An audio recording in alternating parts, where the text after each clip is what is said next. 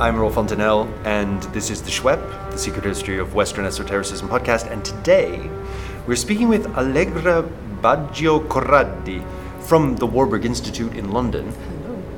And a lady who knows a thing or two about a gentleman called Niccolo Leonico Tomeo, a interesting player in Renaissance humanism and in metaphysics and all kinds of interesting stuff. Yes. So, um, thank you very much for taking the time to talk to us. Thank you for having me. Um, Allegra, tell us the basic introduction, Mm-hmm. the basic historical précis of who this guy is. Who is Tomeo? Yes.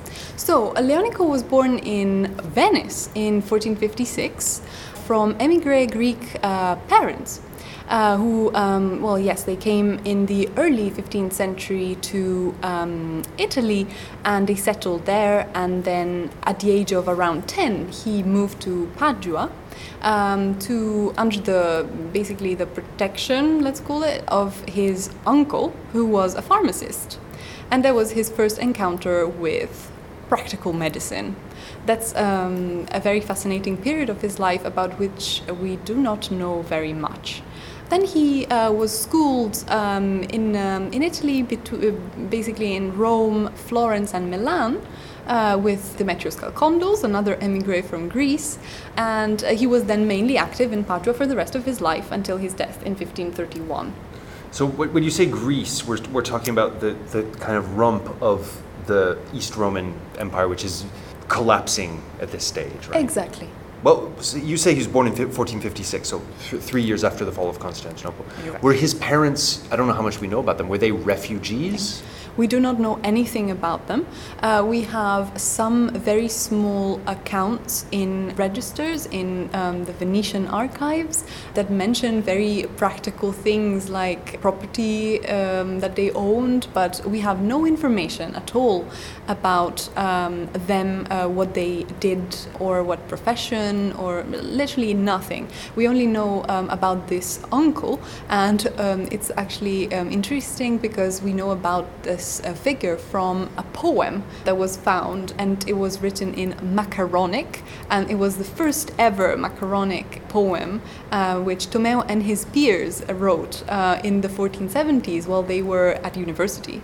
Tell us what a macaronic poem Uh, is. yes, so this uh, poem uh, was uh, composed in a language that was a mixture between, let's call it a broken Latin and also a broken vernacular. And it was very fascinating. It was an experiment, really, in uh, this um, literary um, genre that didn't exist yet. And they um, wrote this, this little episode, which was essentially a game they played in the pharmacy of Tomeo's uncle and it was a story of ghosts and, and phantoms, and it had to do with all sorts of um, creepy things that these university students did uh, during their free time. But it's very interesting because it gives us a, a small insight of actually how culture was produced in that, at that time in, in Padua because it was mainly basically based on dialogues, on interactions between men who were really, um, who entertained really strong friendships. So, really, knowledge was mainly dialogical, uh, but from experience. So, they really talked about these things, and that's how they produced their dialogues, uh, which were mainly just literary elaborations of their real life dialogues around tables as if they were um, at symposia talking about all these um, remote uh, concepts and they just tried to find a way to make them relevant to their own lives that was the most interesting aspect of paduan uh, philosophy and literature uh, which was also very different from the rest of the country Cool. Before we get on to Paduan, and what Yeah. makes it special, am I right in thinking that Tomeo, so Tomeo, he's a son of Greek immigrants. Yes. So he will, he's basically like the son of sort of this, I guess, the second or maybe third generation of Byzantines who have come to Italy. yes Presumably his family will have come into an immigrant community that already existed and somehow sort of made their way in this community, and that's how Exactly. they ended up being able to educate him and stuff like that. Exactly. So in Venice, the Greek community was very big. And it's not surprising that they settled there, of course. Then in Padua, it was, say, slightly different. The community was not so big, but um, the point is that um, Padua, being part of the Venetian Republic, it, there was absolutely no difference between the two cities. And um, that was also clear in the way that university was structured, because the two universities were basically mm, complementing each other. In, uh, in Padua, it was more about theology and philosophy, and in Venice, it was very much about practical needs, politics, diplomacy, rhetorics. So in Venice, uh, most of the education of the future political leaders happened, whereas in Padua, it was mostly about the humanists. Right. So and clergy, and and the clergy. priests. Exactly. That was also in Padua, uh, for sure, not in Venice. Okay, the worldly sink of the Serenissima. Now we know Tomeo because he wrote stuff. Exactly. What did he write? Well, he thought, and his thought is preserved in books. So what is what are his books first of all? Yes. So um, the very first um, text we know wa- was printed. So we can follow the the printing um, chronology, which doesn't correspond to the writing um, with the Right. Yes. Uh, unfortunately, that's the problem with Tomeo, because we do not know at what point he wrote the, the works. We only know when he actually decided to publish them. He was very he was a very unsure man, very shy, uh, very modest. Uh, he didn't want to get his ideas out there. Um, he was only very much pushed by his humanist friends who um, read all his works because it was a practice to actually share the work and circulate it among friends, but he was very against publishing it.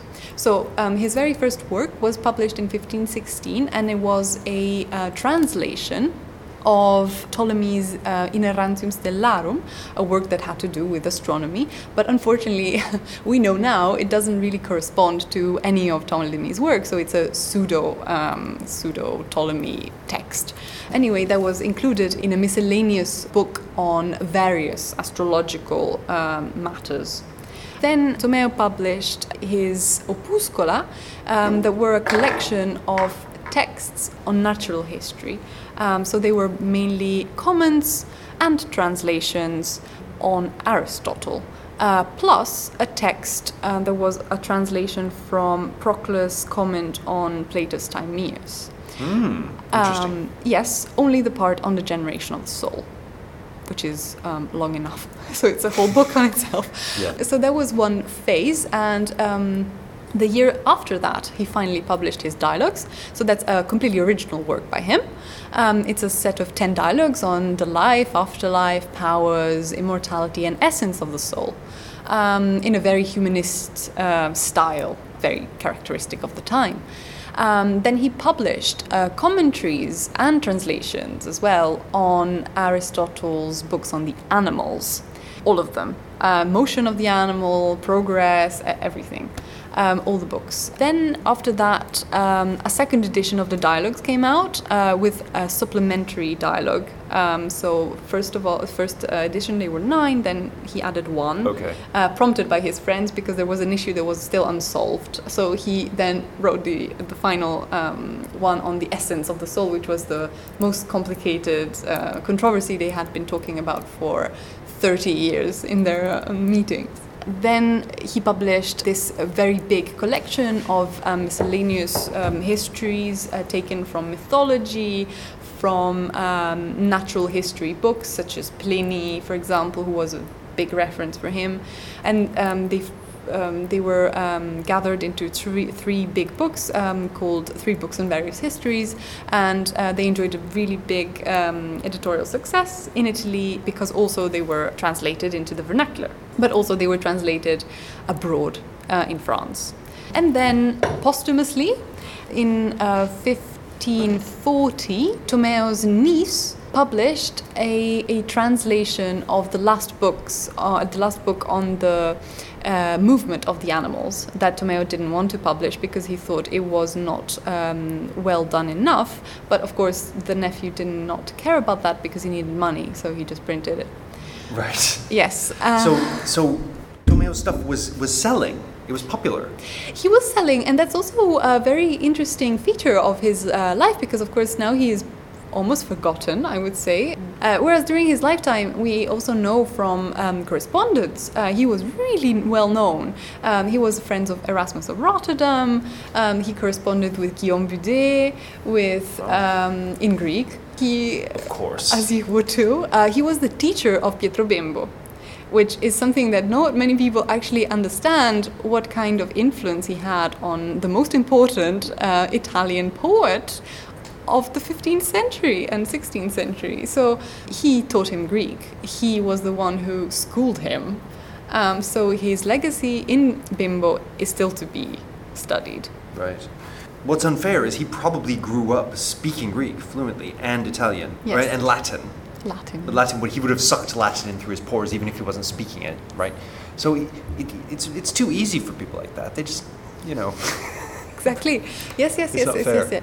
And not at all. Um, but uh, that's also a very big difference from many of other um, humanists in Italy because who had to work exactly really no hard. grammar work, no grammar books, not really good grammar books, like just learning from masters and Yes. reading and reading and reading. Yes, they had to ask for help um, uh, to enormous amounts of um, emigres who came from um, Greece, and uh, they they spent years. I mean, Ficino himself uh, in Florence um, spent enormous amounts of years uh, studying Greek before he could translate all he did.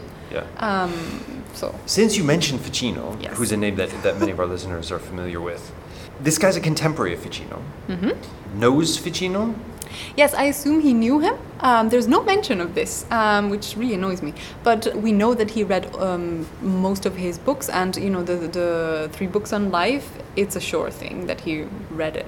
Yes. Mhm. But he had his own thought, which is not Thought? this thought of Ficino. So, what can you tell us about Tomeo's theory, his thought, his metaphysics, his physics, his theory of the soul? Maybe contrasting it with what was going on in Florence at the same time, maybe not, depending on what you think is relevant. Sure. Um, well, the, the main difference, I would say, first of all, is this idea that in, uh, in Padua, what we would call now paganism was considered to be cultural um, set of independent laws from Christianity. So it wasn't integrated into Christianity because there had to be a complete correspondence between the two, as for Ficino, for example, Right. um, with this idea of the Prisca Theologia, which um, had to be really a, um, a complete synthesis between the two worlds. In Padua, they were um, very much into, they called themselves grammarians, not philosophers, which is very different because a grammarian in the Renaissance was a combination of philologist with philosopher. So that's a very different approach. As a matter of fact, Tomeo never called himself a, philo- a philosopher. He always called himself a grammarian. So what he's trying to do with not only with paganism, with also with Christianity, um, he is trying to be a philologist. So he's trying to reconstruct the original meaning of scripture as much as of Plato and Aristotle. So what he does is he given that in at that time um, many new manuscripts were available he went back to the original manuscripts um, and he read the originals and he translated from the originals without relying on the medieval commentators or the arabic accretions. He, res- he wanted to restore the original thought. Um, so that's the mm, very basic difference uh, which is more into more concerning the method really uh, rather than the content. Um, whereas in the on the side of the content um, well that's an, a big chapter. So um, Well, tell us about what, what let's say, students of esotericism, yes. The history of esotericism, what, what are they going to find of interest in Tomeo's thought? Yes, well, for sure, the most interesting aspect, I would say, for example, uh, I would never call Tomeo a theurgist, but I would certainly um, say that there's plenty of elements of natural magic in his philosophy. But that's because um, the way he sees, for example, prayer, sacrifice, oracles, all these um, magical elements and they are functional but they are also they're functional to uh, ascend or to purify one's mm, the body and the soul but uh, they are mm, mainly always um, linked to nature. So for Tomeo, they always have a material, there's always a material element in everything that is spiritual, uh, which does never prevent the soul to from ascending. That's very peculiar, um, but in Padua, matter was not despised as in Florence, uh, but that's because of the Aristotelian background that Padua had. So Padua was a, powerhouse of Aristotelianism, but also really radical Aristotelianism. Now, paint us a picture of what that means, right? Mm-hmm. Because what it doesn't mean is something a lot like Aristotle's school back in the fourth century. No. Right? Like it means something else. What is what does that radical Aristotelianism mean in this period in this place? Yes, so, um, well, the main thing to remember is that uh, in Padua, Aristotle was read through the commentators, mainly Alexander of Aphrodisias and Avicenna. So that's what all students at university would read. Uh, not original, not Aristotle Yeah. in the original, like Tomeo would do in the late 1400s by teaching um, natural science in the original. That's completely new. Right. As a matter of fact, he was not hired by the university, but he was always kept as an aide. So basically, he was not uh, teaching what was the canonical curriculum. He was a supplementary element in the um, in the professor's uh, body um, to help those students who wanted to um, really deepen their knowledge, but they didn't have to attend his courses. So it was not only um, optional, but it was also, let's call it extravagant, like something that not all the students would have done. Um, so, for example, he was immensely popular with the English community because um, the English students came from England, especially to study Greek. So it, he was the perfect case to do that. And that's how also, for example, William Latimer, uh, the founder of the College of Physicians, uh, was his student. And he then goes back to, the, um, to England with all the knowledge, not only of Aristotle, but also of medical humanism that he could uh, come into contact with.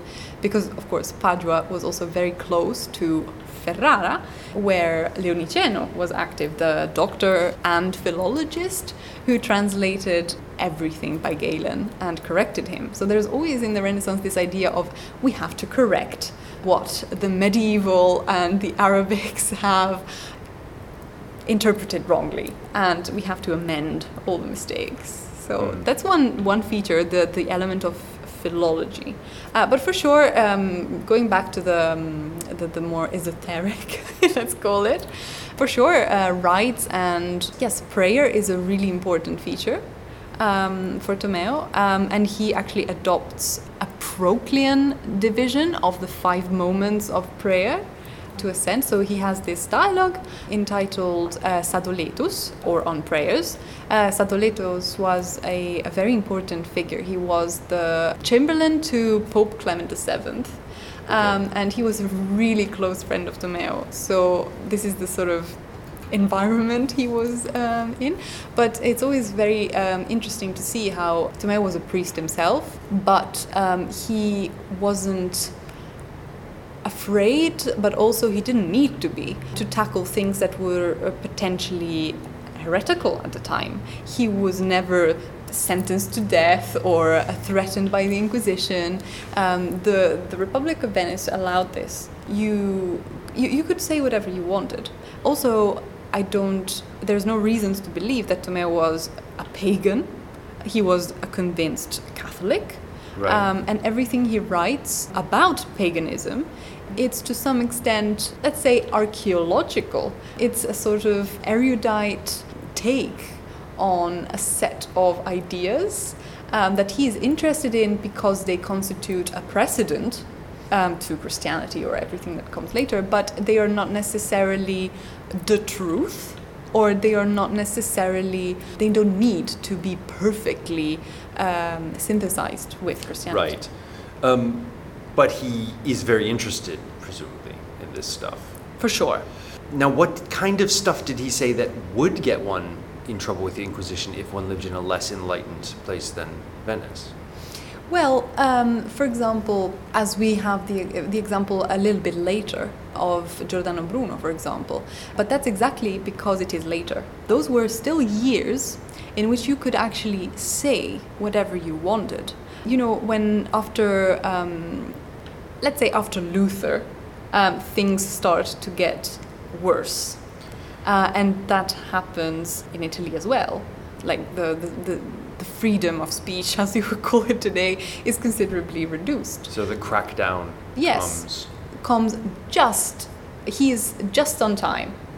Um, so he lives Okay. in the right years. So is very much open. You can say anything you want. It's not problematic, but also, you know, in uh, many of his dialogues, and I do not believe this is just an excuse or a way to save his face. He says that everything that he has said or um, discussed in these dialogues is to be taken as uh, valid only insofar as it doesn't go against Christianity. But there is no reason to believe that he did this to, you know, shield himself or protect himself Right. from. So he's just being a humble Christian, you think? Yes, but um, there's many instances. For example, he was very much uh, drawn to St. Paul. Um, he was into well Dionysius, but that's also different. But you know, he read Bible. He was aware of this, but that's also because people at the time were supposed to know. And that was their own, their upbringing. You would go to church. You would, um, in any case, be schooled in a certain way. So it wasn't very much of a of a strange thing um, to have these two things together. So this pagan context and this uh, Christian beliefs. Yeah, they were happy together.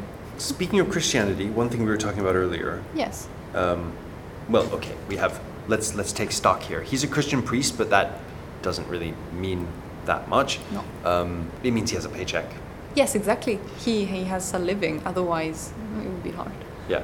Um, he's a kind of academic of some kind. He has a Yes. job teaching, even though he's not like a faculty member. No. Um, he has, well, we know he has an, a theory of natural magic, which was not uncommon in this time. Yes, Um, especially. and it's also safe, even in, even though you're saying that you're kind of safe to say what you want. Presumably, that doesn't include things like spi- we we can um, use demons legitimately as Christians, or any. There's there must be limits to what you can say. Yes, there must be limits. Um, also, for example, um, this is important. In Padua, there was, uh, well, someone called um, Marsilius of Padua, and he was very much important, although, you know, he's considered medieval by Tomeo, so he would never mention him. But, I mean, it's inevitable because the tradition of spiritual and demonic magic is uh, very embedded in Padua, also visually, because uh, these ideas that uh, Piet- um, d'Abano um, wrote in his books ended up being uh, represented as frescoes in the Palazzo della Ragione, so in the palace, in the main building that was the center of social life. So it was basically the, the, the mayor's uh, building. And the mayor building was, you know, painted with these images of astrological signs and the influence that these astrological uh, beings had on the daily life of people. So daily life meaning really the peasants, uh, the bankers, uh, the people who lived in a city. And they entered this space and they were basically told how their future would have looked like. So there is in Padua a, a very specific visual culture um, that is to be taken into account because um, also a humanist in the 15th century would have walked in there and would have seen these things, but he would have also gone to the very close by chapel of the Scrovegni and he would have seen Giotto's frescoes, and that's also a representation of actually um, also Arabic um, astrology and astronomy um, on the walls of a Christian church. And so you get these constant contaminations in Padua between Arabic culture, um, between Greek uh, knowledge, and they flow into the arts, and then they are digested and they flow back into new humanistic dialogues. Um, so it's really eclectic. Yeah. Um, so Interest, it, it seems like an interesting example to me of you know when, when studying astrology, Yes. history of astrology, we can certainly study the history of astrology. But the problem is when you want to study the history of astrology in the context of esotericism, Yes. because it's totally mainstream for Yes. much of its history. Yes. In this time, and place, I mean, it's, it's elite Yes. because it's very complicated and Yes. not everyone understands it. Exactly. So it's elite, but that's not the same thing as esoteric necessarily. No. And um, it's this. Um, it's actually on the walls. Like it's it's mainstream science, right? Exactly. And um, but also prestigious and something we want to kind of depict and, and make much of, like, and fully integrated within Christianity. So how is that esoteric? I don't know. But it, it's certainly part of the history of astrology to be this sort of extremely important, elite, central science to how people understand the cosmos they live in and try to deal with the future and this sort of thing. Yes, also it's mm, well, art is also a very important feature of Paduan knowledge making um, because um, throughout the Renaissance.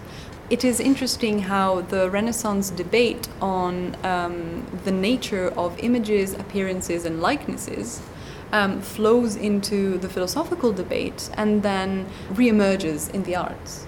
Um, so it's interesting. Tomeo was um, made um, to be a character of the first ever treatise on sculpture, ever um, written uh, by someone called Pomponio Gaurico, um, who was uh, from near Naples. Um, actually, it's interesting because his brother was a really famous astrologer. And um, this treatise was, as the title says, about sculpture, but for the first time, it was a combination of theories drawn from philosophy, from literature, and from art theory. And Tomeo is the main character of this uh, of this treatise, um, divided into five parts um, that deal with the main agents of art, so the artifacts, but also the work itself, which is considered to be an agent, which is very peculiar. And Gaurico is uh, quite unique because he um, invents new terms to define artists, or mm, more precisely, their faculties as creators or producers. For example, uh, one of them is eufantasiotos, and uh, he comes up with these um, incredible terms, um, and this in, in specifically means um, that an artist has to be able to visualize um, inside of the walls of his mind um, the ideas and then to transform these ideas into a material object outside of himself. So uh, this is the whole, the word contains all of this. And Tomeo is made, um, you know, as a character, he, he opposes um, to some extent uh, Gaurico's ideas. Right. Um, because it's too Platonist. Um, it's um, interesting because, of course, Tomeo also has a, a Platonist component, but um, his ideas are always uh, grounded in Aristotelian physics. Right. So for him, uh, for example, Gaurico denies the possibility for artists to depict things that do not exist in real life. So um, you cannot depict a satyr because it does not exist. So he denies the possibility for things to be non realistic. Tomeo is very much against this, and he says that everything we imagine is real. Right. Now, this brings us to a really interesting um, thing, uh, which is Tomeo's uh, theory of the imagination. It's really interesting because uh, Tom- for Tomeo, there's two faculties of, let's call it broadly, the faculty to imagine, to depict. One is fantasia and one is imaginatio. Fantasia is purely um, linked to experience, to senses. So when you experience fantasia, you're not thinking. You're just absorbing notions, or not notions, more. Um, Sense data. yeah, exactly, from the world. And you just, you're passively receiving these. So this would be memory for Tomeo. Whereas the active part of this is imagination, where you transform them, and this for Tomeo is reminiscence. So you see how he combines Aristotle Yeah. with Plato, and he unites these two terms, but also to complicate. Now the imaginatio. Yes. Um, presumably that's where you get centaurs and, and satyrs. Exactly. Because you have these, you, ha- you know about goats, you know about horses, you know about humans, and then you recombine Exactly. them. Now, is there, he asked, with an eye to Ficino on the one hand and Yes. maybe like Boehme a bit later on the other hand, is there a more transcendent faculty of imagination? Yes. Where we get inspiration? Yes, there is. Maybe not so much inspiration, but for sure it leads to um, a kind of spiritual intuition of a beyond. Um, so for Tomeo, um, it's um, you know the realm of the one. Um, it's okay, unknowable, undescribable. So he's very brief about it, precisely because of that reason. Does he talk about it as a one? yes, he does. So what's he Um, reading? Proclus. He's reading Proclus. His Okay. reference is always Proclus. Um, he- it's his Neoplatonic reference. So the point, though, is that he then um, explains it um, through Dionysius, because for him, Proclus is very much, you know, the, source or related, etc. So Really? So he doesn't think Proclus was a pagan who ripped off Dionysius. At this point, they've they've figured out that. No, they didn't know that. They didn't know that. They um, they thought that uh, Dionysius was still uh, a disciple of Paul, etc. So that's not into the picture. Yeah. Uh, but for sure, um, um, what what we can read from his text is that the the one is apophatic, but he uses this image that is present in Dionysius, which is basically that the more you try to approach the one, you more you um, distance yourself from it, as if you were um, on a boat trying to um, pull yourself closer to the shore with a rope but everything you're doing is to constantly remove yourself more and more from it. You think you're approaching the, the shore, and actually you're just going backwards. Um, so that's for him the view of the one. So that's why he doesn't talk about it, because the more you talk about it, the more you, uh, um, you remove yourself from it. So everything he can talk about is, let's say, the world in between, which is still divine, but not as divine as the cause of the all, how he calls it, the cause of the all. So um, imagination plays a very important part in this uh, in this middle part, precisely because the imagination is the mediating power between um, the sublunary world uh, of men and mortal things, where there's generation and corruption, and the world that we cannot know, cannot describe, cannot picture. Um, so the imagination is really the, the force that uh, makes man divine for Tomeo. Right. And how do we get? Do we get to that higher world? Presumably after we die, if we're good Christians. Yes, exactly. And for him, there's also, um, for sure, things you can do during your life to help yourself get there.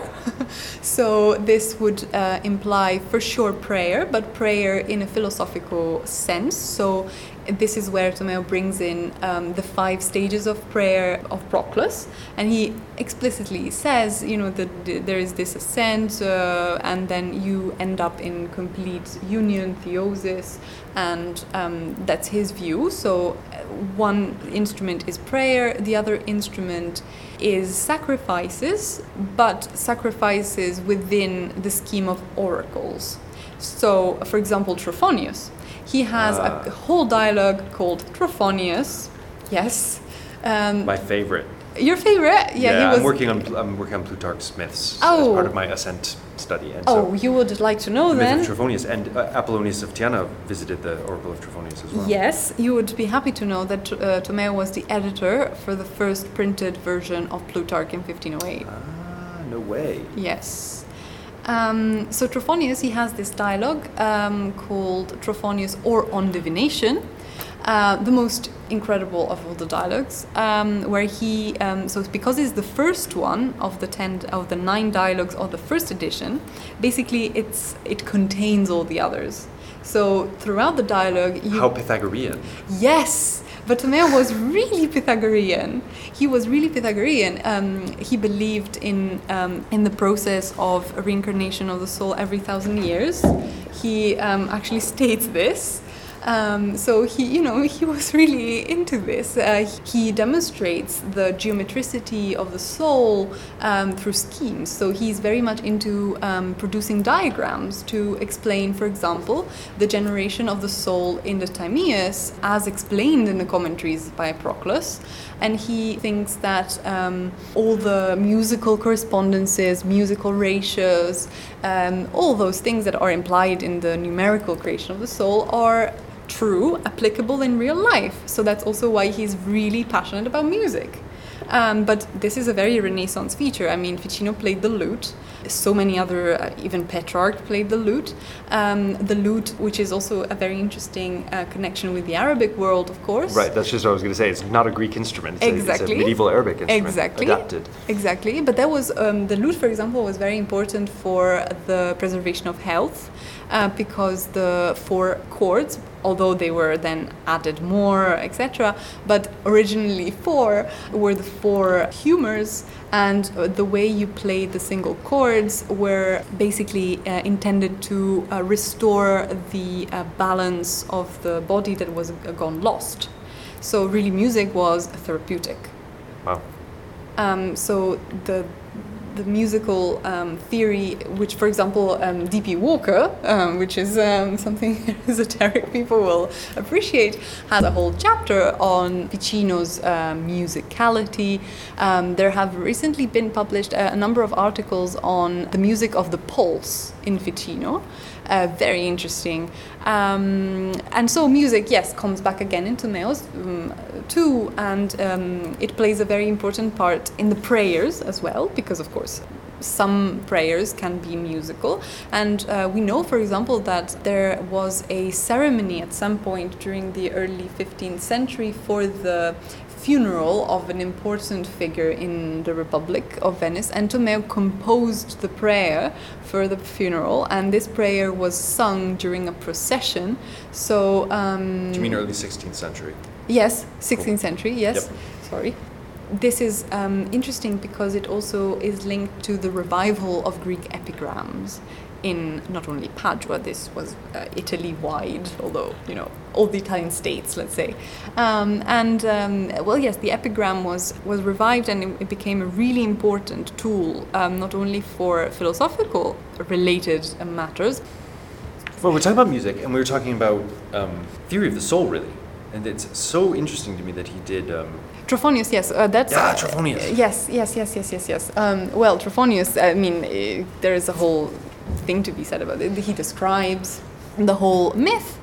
Does he describe the um, oracle, like drawing on Pausanias and various sources? Pausanias is one of the main sources Tomeo uses for all his dialogues. Right. Um, Pausanias, together with Pliny, he uh, mixes these together with Plutarch and Proclus. These are the main references he has. The four um, P's. The four P's, yes. exactly. Um, but it's a, it's a unique dialogue and it um, really shows just how creative and eclectic he was as I wouldn't even call that a philosopher as just a thinker. So you mentioned divination and sacrifice. Yes. So what form does sacrifice take to a yes. Catholic Italian Renaissance person and, and divination for that matter? Well, the, the way that sacrifice is, is mentioned is also in relation to, for example, what Cicero writes in his On Divination. Um, so, um, sacrifice, of course, is um, comes into play, let's say, um, on a more, um, again, philological uh, sense because he he revives um, the literature that he reads in the original and then he tries to incorporate uh, incorporate as m- as many elements as he can into his dialogues and that's where also you can start wondering um, to what extent they were fictitious fictional um, because I do not believe that they performed sacrifices in Padua in the 15th and 16th centuries. Are we talking about like killing pigs, killing um, cows? We are talking about, yes, uh, blood offerings um, mainly, uh, which he describes. But I personally do not believe, and I have never encountered this in any letter, literature, or anything, that he, they actually did it. Right. Um, I think he was mostly part of the, yeah, this uh, fascination they had with the sources. So, of course, they included it, but I'm sure that whereas his uh, ideas about prayer are much more accurate to what they actually did, I do not know um, actually about um, divination, about sacrifices, or anything like that. What What's the theory then? Mm-hmm. What is the fictionalized tale? Like, whom whom do you make a blood sacrifice to? God? Mm-hmm. No, Jesus? um, mm, no. I, that's it's actually interesting. Jesus is never mentioned in Tomeo. Never. Uh, he would Really? never mention uh, Jesus. He mentions God, but you know the way he mentions God is much more similar to the one rather than a God in a Christian sense. Tomeo also believes in the soul's eternity. Not he's not a creationist. Oh, pre-existence. You mean? yeah, yeah. Did you read Origen? Uh, yes, Okay. that's a sure thing. Yes, uh, but it's quite different from Florentine Neoplatonism. Um, so it's um, it's very unique. Um, but still, he's Christian uh, because that doesn't rule out the possibility for Christianity to be, let's say, maybe an improvement or a further passage of uh, in history of all these practices uh, incorporated into um, a particular culture with other laws because that doesn't rule it out but for him for sure um, there's no um, jesus in the dialogue there's no such thing as um, the holy spirit uh, there's only spirits but spirits in tomeo are vapors and vehicles of the soul Right. so it's really different from yeah the Holy Spirit as you would find in a in a more um, canonical text. Right. So we don't get Jesus. No. Now, this is something I wanted to ask you about. Yes. In this period, and please correct me if I'm if I'm misrepresenting this period because it's not a period I'm a specialist in, but the Catholic Church was well, at least for part of his life, the Catholic Church was still the only option on the table. There's no Reformation yet. No. But people within Catholicism, intellectuals within Catholicism, mm-hmm. are very aware that you can see the cracks in the walls and that something has to change or the building is going to collapse. Like there's this sense of a crisis in, in the church, yeah? Absolutely. And so one response to this famously is Ficino and Pico saying, ah, what we need is the perennial wisdom, which is going to kind of like revitalize the church Exactly. from within the church. Yeah? Exactly. Yes. Exactly. So that's not wrong.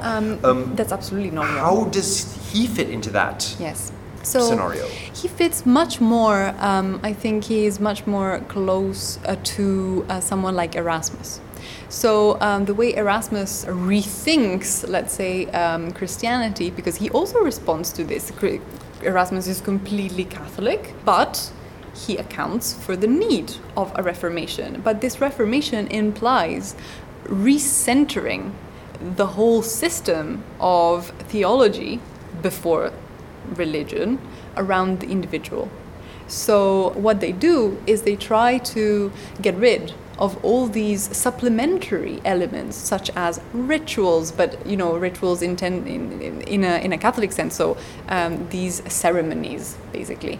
Ceremonies are not needed to meet or unite or know or arrive to God. Um, we do not need pictures to see God, to um, meditate about Him, to get closer to Him, to perceive a likeness of Him. Um, everything that deviates from one's own search for God within is not needed. That's very much what Tomeo does as well. Um, I mean, it's not a coincidence that he's a friend of Erasmus. also, they have, um, there is an interesting um, thing actually, because um, Erasmus wrote in 1524, he published a dialogue on the game of chess. Well, not exactly chess, but more knuckle bones. And it was part of the colloquia. And two months beforehand, Tomeo published a book with this exact same title. And there is actually a very interesting letter in which um, Erasmus speaks about this, saying that he, if he would have known of Tomeo's book, he would never have published his because his would have been, his in comparison is really poor. But apart from this, is interesting because they published it with the same publisher in Venice, and they met in Padua in 1508, Erasmus and, and Tomeo, and I am sure that they had a good time speaking about their ideas and uh, the need for a reformation. But these were all people who were absolutely enlightened uh, in terms of um, accepting elements of, of paganism. For sure, Tomeo was much more eclectic than someone like Erasmus. He, uh, you know, he wrote a dialogue on Trophonius. He, Erasmus would have never really done it. Yeah. Uh, but for example, you know, Erasmus was extremely satirical, uh, really ironical. Tomeo was less so, although he's kooky, but he's not. Uh, he's not trying to go down that alley because his um, way of being pedagogical doesn't go through that through that instrument. He looks for a different means, but they both look for this reformation that comes from within. Um, so that's their way of reacting to it.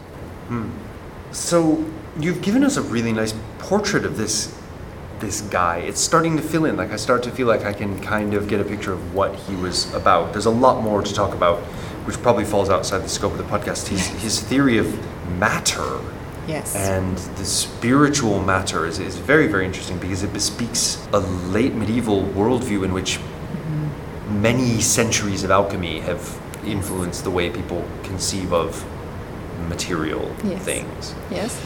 but probably we don't have time to get into that. What else? Did he have any like scandalous sexual stuff that we that is interesting? No, actually. Was he into boys? Um, no. No. Um, Calls no. himself a Renaissance man. It's not into yeah. boys. No, actually, I, I absolutely think the opposite because uh, there are some mentions in manuscripts of women. Uh, but they are um, encrypted, like uh, the way he plays with words. So there's one who should be Flora, uh, but it's it's sort of written in um, Greek and uh, transformed and uh, sort of Anthusa. So he tries to hide the names um, behind these little games. He was kooky to some extent, but um, he spent his whole life alone, actually. Uh, the, the interesting thing, which is really cool, uh, is that he was uh, really into animals, um, but this not only because he liked them, but because animals were a very important part of his philosophy. The interesting thing, though, was that he had a pelican pet Ah. and he was very fond of his pelican pet. And uh, one day the pelican pet died. He thought that it was a, it was a, um, basically it was uh, the sign that his death would have come very soon, and he died a month later. Wow. No, this is die? history. Uh, he died of old age. Right. That's all. Interesting. Why are animals so important to his philosophy? Yes, so um, animals, are, first of all, it's linked to, let's say, his career as a commentator of Aristotle. Um, so he translates, after all, all the books on the animals. Right. Um, so for him, it's important But to. the question could be then, why did he choose those to translate? Because he was already into animals, maybe. Yeah, well, um, actually, I think there's a practical um, answer to this, which is that he um, basically translated um, Aristotle books after his colleague Pomponazzi had died. Uh, so he translated the ones that were missing. So that's Right. It happened to be the animal ones. and it happened to be the animals. Of course, though, I'm sure he was very, very fond of what he was doing because uh, from his commentaries you can really see uh, the engagement with the topic. And his uh, Thomas' commentaries are interesting um, also because they are very different from his dialogues. Uh, first of all, for a practical reason, they were intended as textbooks. So they were adopted as canonical textbooks um, throughout the 16th century in Bologna and Padua. So the two most important universities. And uh, apart from this, he then, uh, as he did with basically everything, he re-elaborated his commentaries into the dialogues uh, in a more complicated, sophisticated way. And the animals come to play a very important part in the sense that for Tomeo, animals and plants are very important because they act as um, indexes of the divine in nature. So, for example, sunflowers are like Plutarch, they pray to God. Uh, the way that they, um, they turn during the day, the way they follow the sun, um, this is a teaching for us. Right. Um, humans. So animals are the same. The fact that he had a pelican pet is not a coincidence because the pelican is highly symbolic for a Christian. You know, the, the, the pelican feeds his babies or her babies, but uh, in the Christian imagery, because by doing this you bend your um, beak. your beak towards your tummy, it looks as if you are um, basically piercing yourself, and this is associated with Christ because it's a sacrifice, it's a self inflicted pain whereby you bleed. Yeah. So the pelican is a very highly charged symbolic animal for Christianity, and it's, I don't think it's a coincidence that in the end he chose the pelican. Um, but he also had a peacock in his garden, and he had a horse which he used to go around town in Padua, so very distinct. And so, yes, animals like plants, uh, herbs, for example, um, they're all very important elements because they have the same dignity as human beings. They are rational beings for Tomeo because they think, and although they are limited in the um, in some intellectual capacities, they are fundamental for the economy of nature, and therefore they are important for man to know his place in the cosmos. Wow, that's a very enlightened um, approach to other species. Yes. Hey, like they're not just food. Not at all, not at all. Tomeo often remarks this. Um, it's very important for him uh, throughout the dialogues. He also brings back points that he made uh, 20 for 20 years beforehand in the commentaries. So really, it's uh, it's a fundamental part of his uh, of his philosophy. Brilliant. So a very eclectic and interesting philosophy drawing from all kinds of places in that particular moment in history when Yes. Italy was Mhm. a hotbed of that sort of thing. Yes. Um, Allegra, thank you so much for giving us a, a portrait of this Thank you. amazing Renaissance thinker. Yes, I'm, I'm sorry it wasn't theurgic enough, maybe, but or um, but it was um, yeah eclectic. So Eclectic and esoteric. yes, So, so stay esoteric. yes, bye.